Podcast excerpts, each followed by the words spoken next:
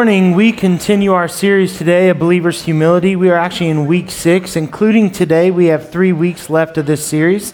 Uh, I have been blessed by this series. I hope that you have been blessed as well. I, a little secret from me every time I preach, I'm preaching every bit as much to myself as I am uh, to any of you. And so uh, God's revealing things to me all the time. And, and, I'm hope, I hope that as they're revealed to me, I'm able to to reveal some of those things to you and make a little bit of a difference for you as well. But hopefully, this series has been a, a big of a blessing to you as it has been to me. Today, we look at righteousness through faith.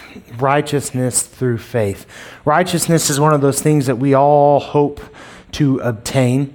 And the only way that we will find that we are able to obtain it as we go through this morning's passage is through faith. Well, the ability to do that, I think, is rooted heavily in humility okay? Because being able to obtain that righteousness through faith has to start with us saying there is something beyond myself worthy of obtaining. There is something beyond myself worthy of, of letting everything I have go in order to follow after that and to obtain that. And so we're going to be in chapter 3 today. We'll be in verses 1 through 11 as we have been doing. I'm going to read through the whole passage and then we'll just kind of go through it. Starting at verse 1, it says, Further, my brothers and sisters, rejoice in the Lord. It is no trouble for me to write the same things to you again, as it is a safeguard for you. Watch out for those dogs, those evildoers, those mutilators of the flesh. For it is we who are the circumcision, who serve, we who serve God by his Spirit, who boast in Christ Jesus, and who put no confidence in the flesh, though I myself have reasons for such confidence. If someone else thinks they have reasons to put confidence in the flesh, I have more circumcised on the eighth day of the people of Israel, of the tribe of Benjamin, a Hebrew of Hebrews in regard to the law, a Pharisee. As for zeal, persecuting the church, as for righteousness based on the law, faultless. But whatever were gains to me, I now consider loss for the sake of Christ. What is more, I consider everything a loss because of the surpassing worth of knowing Christ Jesus as my Lord. For those whose sake I have lost all things.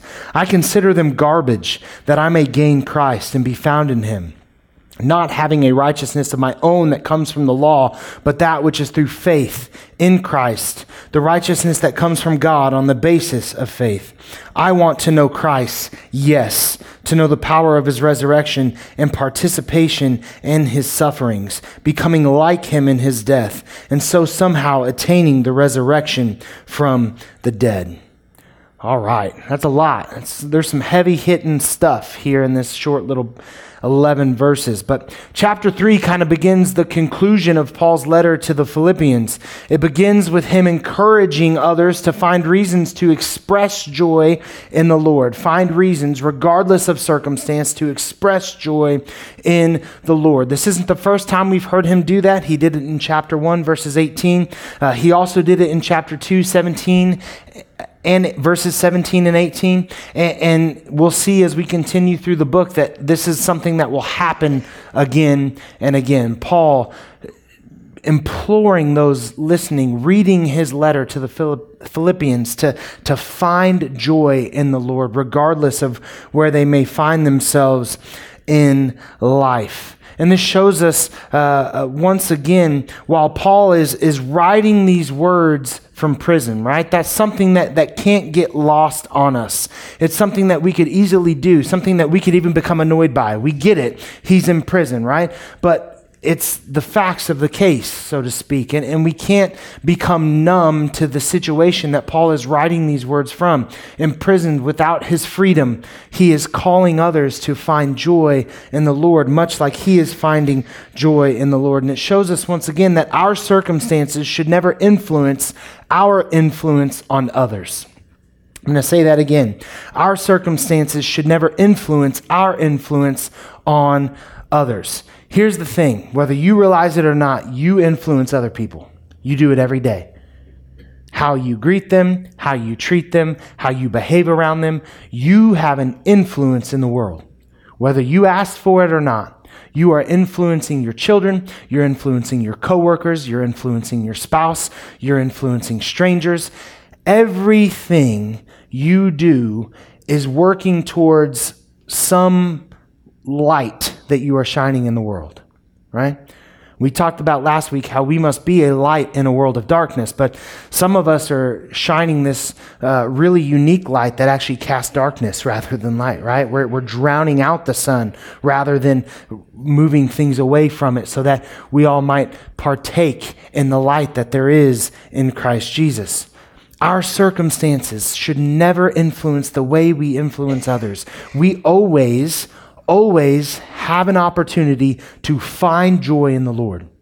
We always have an opportunity to choose joy over anger. We always have an opportunity to choose joy over bitterness. We always have an opportunity to, to choose love over darkness, right? To choose light over darkness. We have that opportunity. You are influencing the world around you. My question to you, and the question you need to ask yourselves today is what is that influence?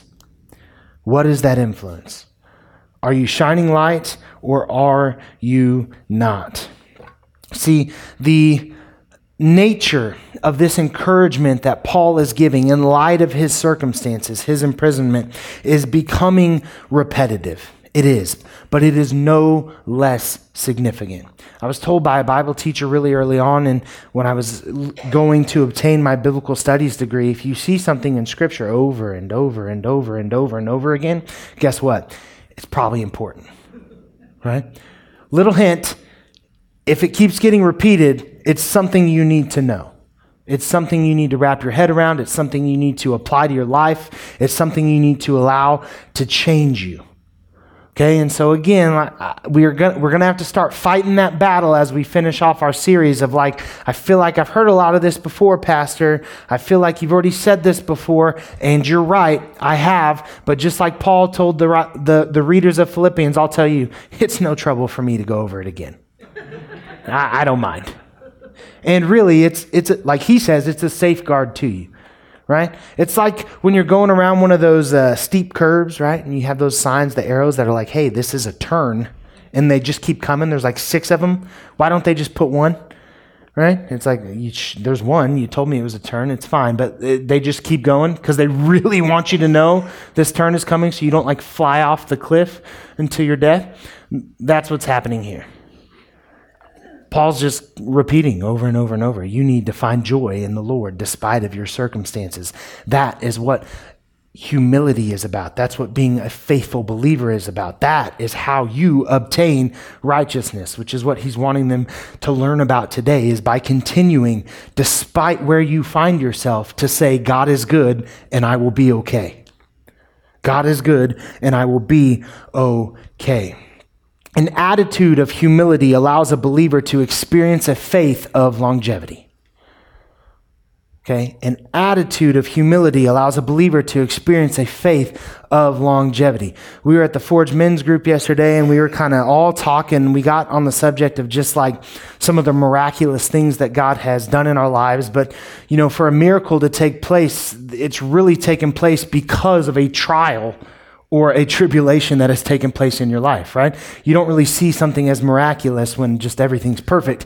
It's usually when things are going as bad as bad as they can that you see the power of God in those moments, right?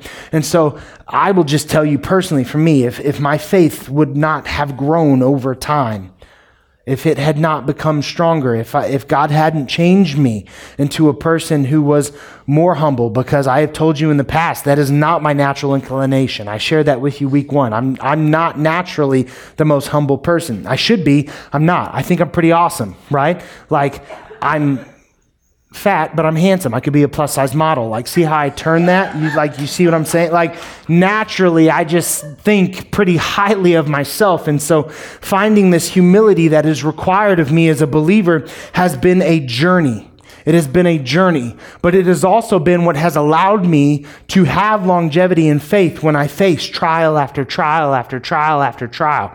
When things seem like they just can't get any worse, but then they keep getting worse. What is it that allows me, what, what is it that has allowed me to persevere through? It is my faith in God, recognizing that despite my circumstance, I can choose joy all the time, every time.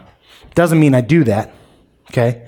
I don't always do that. I wish I, I wish I could stand up here and say I always do that. Sometimes I choose to break things first before I choose the faith throughout, right? But I always have that opportunity. I always have that opportunity. And so cementing ourselves in, in that mindset, a mindset of humility, allows us to have a faith of longevity. And strong faith not only allows us to maintain a positive outlook on life, but it also prevents us from growing weary of the repetitive nature of living in a community of believers. I want you to hear this, right? Because our church, if you guys haven't noticed, it's growing. God is stirring, things are moving. We're growing spiritually, we're growing in number, things are going in the right direction. Praise the Lord. It's all Him, it's not us. I know that, right? But there's going to come this next step as we grow where we are building our family and we are living life side by side with one another that we start to get annoyed by one another. Some of you are like, yeah, I'm there. Okay? Have a blessed day. Have a blessed day. Have a blessed day indeed. All right. Our faith and our humility is going to allow us to combat that attitude of like, frankly, that attitude that just says, hey, I'm tired of this person. Or I'm tired of you. You're tired of me. Buh. right? Because that's where we kind of get. But just like Paul is encouraging his readers over and over again and saying the same things over and over again, what allows him to do that? What allows him to say, not say to begin chapter three, hey, knuckleheads, I've already told you multiple times to choose joy, and you're still, from what I'm being told, being morons. Cut it out. Like, why wasn't that part of his letter? Right? That would be part of my letter. but Paul's faith, his humility, Makes it no trouble for him to, to continue that process of encouragement, to continue that process of, of, of choosing joy and encouraging others to choose joy, despite the fact that there's this kind of repetitive nature of life, which in and of itself is sinful we go through this kind of cyclical process where we're up on the mountain and we're down in the valley and then we're up on the mountain and we're down the valley and we're all in between and things are going and we've got to be able to work with one another through these things. The need of the believer to receive encouragement and deliver encouragement is a constant in a believer's life. To follow Paul's line of thinking, what trouble is it really to us? Other than we're sinful and we just get annoyed? What trouble is it to offer a kind word? What trouble is it to tell your brother or sister in Christ to keep pushing? What trouble is it to offer yet another prayer for them? What trouble is it? How does it affect your life for the negative? What is it destroying in you to be that for someone else? And the answer is nothing. Nothing. Absolutely nothing. Choose humility, choose joy, choose love. As part of the pursuit, Paul tells us in verse 2 to watch out for those dogs, those evildoers, those mutilators of flesh. Now, who in the world is he talking about? Well, I'm about to tell you. This is one of those instances in Scripture that is speaking about a very specific group of people in a very specific time, but the principle applies to all of us. Okay? So, who Paul is addressing as he's writing this letter to the Philippians is a group known as the Judaizers. And the Judaizers um, were a group of early believers who believed in Jesus as Messiah, but yet couldn't let go of their Jewish custom and tradition. And so they were tying all of these Jewish customs and traditions to faith. You have to do all these things in order to obtain righteousness. It's not just about believing in Christ, it's about checking the boxes. And one of those boxes that they were very firm on you having to check was circumcision. That in order to experience Christ's salvation, you still needed to be circumcised. And, and Paul is, is writing this warning. He, he's, he's instructing his readers in Philippians to watch out for these Judaizers, Judaizers because these customs that they're attaching to salvation are only things that they themselves are doing, right? This is not something that God is doing. And too many of us get to this place where when we start to grow in our faith, we twist things a little bit and we think we have to check all these boxes and we're focused about all the things that we ourselves can do to obtain salvation. I must read my Bible every day. I must pray for an hour every day. I must do this. I must do that. I must be circumcised. I must, right? We have all these little boxes that we think we have to check. I need to maintain 93% attendance at church. I, I've got to serve in two different areas. I've got, we've got all these little things that we think somehow is proving our salvation, is, is making our salvation uh, more firm. Okay? But what Paul wanted them to realize, what he wants us to realize through this story, is that there is nothing they are doing, and there is nothing we aren't doing that affects our salvation. Our salvation is solidified in what Christ Jesus did on a cross. And the only way to obtain that salvation, as we're getting ready to see, is through Jesus alone. But the Judaizers were so focused on their own human accomplishment. Look at what I have done. In our humility, we know as believers that no human accomplishment is worthy of boasting. No human accomplishment is worthy of boasting. Instead, we rejoice in Christ alone. You see, people tie so many things to faith. We just talked about so many things. Am I giving the right amount? Am I giving to the right place? Am I doing all the things? Am I serving? Am I this? Am I that? Am I Don't get me wrong. I'm not saying any of those things are bad. I'm not saying you should stop. I'm just telling you that those things alone do not prove your faith. You don't get to go to heaven one day and say, God, you see all the stuff I did? I kept a spreadsheet. Let me just pull up the Excel.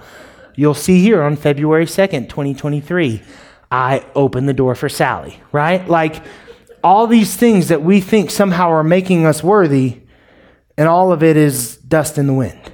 Because what really, truly matters is whether or not we place our faith in Christ.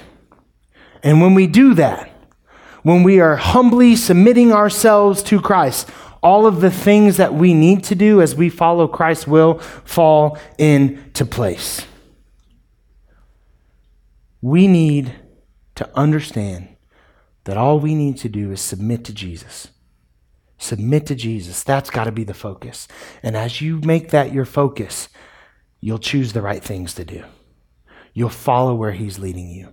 You'll pray when you need to pray. You'll be in your word like you need to be in your word. You'll be serving others as you need to serve others. Everything else will work its way out follow his will, and everything really will take care of itself. And then he goes into verse 3, and Paul states, It's we who are the circumcision, right? So here are this, this group of Judaizers who think that you must be circumcised in order to receive faith, but it's actually the people that are the circumcision. It's we who serve God by his Spirit, who boast in Christ Jesus, who put no confidence in the flesh, that are actually doing the work of the Lord. He goes on to take things a step further in verses 4 through 6. He says, Though I myself have reasons for such confidence, if someone else thinks they have reasons to put confidence in the flesh, well, guess what? I've got more. Okay? I've got more. Verse 5 circumcised on the eighth day of the people of Israel, the tribe of Benjamin, a Hebrew of Hebrews, in regard to the law of Pharisee, as for zeal persecuting the church, as for righteousness based on the law, faultless and he drops the mic. See, this doesn't feel like a very humble moment. This doesn't feel like Paul's like, you should be humble. Now listen to how awesome I am. That's actually, you know, that's like what you're hearing. That's what you're hearing. But Paul isn't here to, to brag or boast. And while this seems like the farthest thing from humility, what Paul is actually doing is offering a comparison of great importance. You see, if anyone had a mortal reason to, to boast of their works, it was Paul. He was a Jew's Jew. He was born in the best tribe, the biggest tribe, the brightest tribe, like Paul was the Jew. Paul starring in The Jew. I mean, he crossed every T, he dotted every I. He had great standing in the community. He was educated. He knew the law forwards, backwards, inside out. And above that, not just knowing the law, according to the law, he himself was faultless. But he himself was also blinded on the road by Jesus for persecuting his church and killing his people. But he checked all the boxes. He did all the things. He should be commended, not blinded. But instead, he lost his sight. The point that Paul is making here is that as a believer, doing all of the things, all of the things, doesn't make you a believer any more than swimming in a lake makes you a fish. You can dress up in a costume, you could paint gills on your neck, you could wear fins, you could say, I'm a fish. And it doesn't make you a fish. You can check all the boxes. You can be a good person. You can do good things. And again, I'm not saying any of that's bad. I'm saying that those are things that we should aspire to. But what I am saying is that those things will not save you. Those things do not make you righteous. Christ is what makes you righteous. And then the things will flow from you and from your righteousness provided to you by Christ alone. All of us can find something to boast about. Every single one of us can. But humility will not allow us to misjudge our own righteousness. We just heard Paul brag, right? At least that's how it felt. We heard all the things the Jew's Jew, the Pharisee, the persecutor of the church, born in the right tribe. If you looked for a Jew to put on top of a wedding cake, I don't know where that's coming from. He would be it, though, right? He's the pinnacle. He is the Jewish light on a hill, so to speak. But then listen to what he says but whatever were gains to me, I now consider loss for the sake of Christ. What is more, I consider everything a loss because of the surpassing worth of knowing Christ Jesus my Lord, for whose sake I have lost all things. I consider them garbage that I might gain Christ and be found in him, not having a righteousness of my own that comes from the law, but that which is through faith in Christ, a righteousness that comes from God on the basis of faith. Humility recognizes that Christ is greater than anything we ourselves can provide and therefore obtain. Christ is greater. Christ is greater. What Paul recognized, what he's trying to convince of, convince us of as well, is that the pursuit of Christ is the only way to obtain righteousness. It's the only way.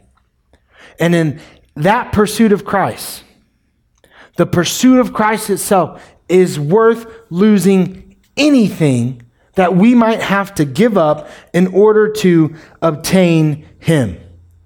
So that, as Paul states in verse 11, by any means possible, we might obtain the resurrection from the dead. The decision that we have to make today is if we're willing to give everything to gain the only thing that actually matters. Are we willing to give everything so that we can obtain the only thing that actually matters? Are you willing to give of your things? Can you turn your back on that dream home? Can you say goodbye to that dream job? Can you say, I'll go work here and make less money than I could make over here because this is where God's calling me to be? Can you say, I'll put myself second no matter what? I'll give up the fancy car and I'll give up the dream of the boat and I'll give up the, the, the, I, put it for yourself, the season tickets to the Chiefs that you've wanted since you were seven years old. I don't need them. Can you set everything else aside and say, Christ first, Christ alone? Can you give up your physical health? It's one thing to give up things, but can you give up your daily comfort in living? What is it that you're still holding on to that is preventing you from being 100% Christ? What is it that you're spending your time and efforts pursuing that has taken the place of your pursuit of Christ? What is it that you need to say goodbye to? And if you're not willing to say goodbye to it, what does that say about your relationship with Christ? Not a question I can answer for you. But what we have to decide is are we willing? Are we willing to give up everything so that we can obtain the only thing that matters? Paul was. He was. He did. He gave up his freedom. He gave up his standing in the community. He gave up the adoration that he had received by so many. He lived with a thorn in his side for the majority of his life, physical ailment. And he said, Take it all. Take it all, that I might just know Christ, knowing that there is nothing that is worth more than that. Let's pray. God, I come to you right now. And I thank you for this day. I thank you for this time together, this time that we spent in your word. God, I feel uh, like sometimes uh, I can get in the way, and I hope that this was not one of those instances, Lord, because your word, your message today to us is powerful. God, we can obtain righteousness. It's something that we don't observe, but the only way that we get there is by putting our faith in Christ alone. That's it. God, so often we focus on all the things that we have to take care of in this life, and and yeah, sometimes we have to, but God, you you're the most important thing. And your son is the most important thing. And God, I pray that you would help us grow. You would help us mature. You would help us choose humility in times when we don't want to. That you would help us to love others like you loved us.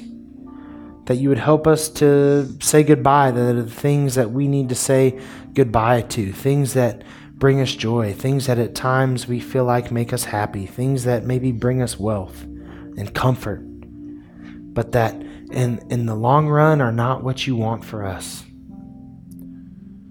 God, give us the strength to make those tough decisions and, and to have faith in you that, that says, regardless of where I'm at, I know everything is going to be okay, and I'm going to find reasons to choose joy. I'm going to find reasons to choose joy. With humble hearts, Lord, we approach you with this request. And we pray and ask for it in Jesus' name. Amen. Amen. Now's the time we get to worship and reflect and, and, and give God the offering of worship that He is worthy of receiving. And it's also a time for us to pray, for us to go to God and seek guidance, but also thank Him for whatever it is we may need to thank Him for. If there's something today that you need to pray about, I'm going to be standing right up here and I want you to come pray with me. If that's not your jam, I won't be offended. You can use our stage as an altar. I don't say that enough, but come, kneel, and pray and give it to God. I'm going to ask Ashley to stand up over here. And uh, Rodney, could you make your way over there if you're okay with that? And Chase, will you stand up straight in the back there? So you've got lots of options today, okay, all over the place. Uh, Joy, you stay there too. I'm going to have Joy stay right where she's at. You have five options, okay?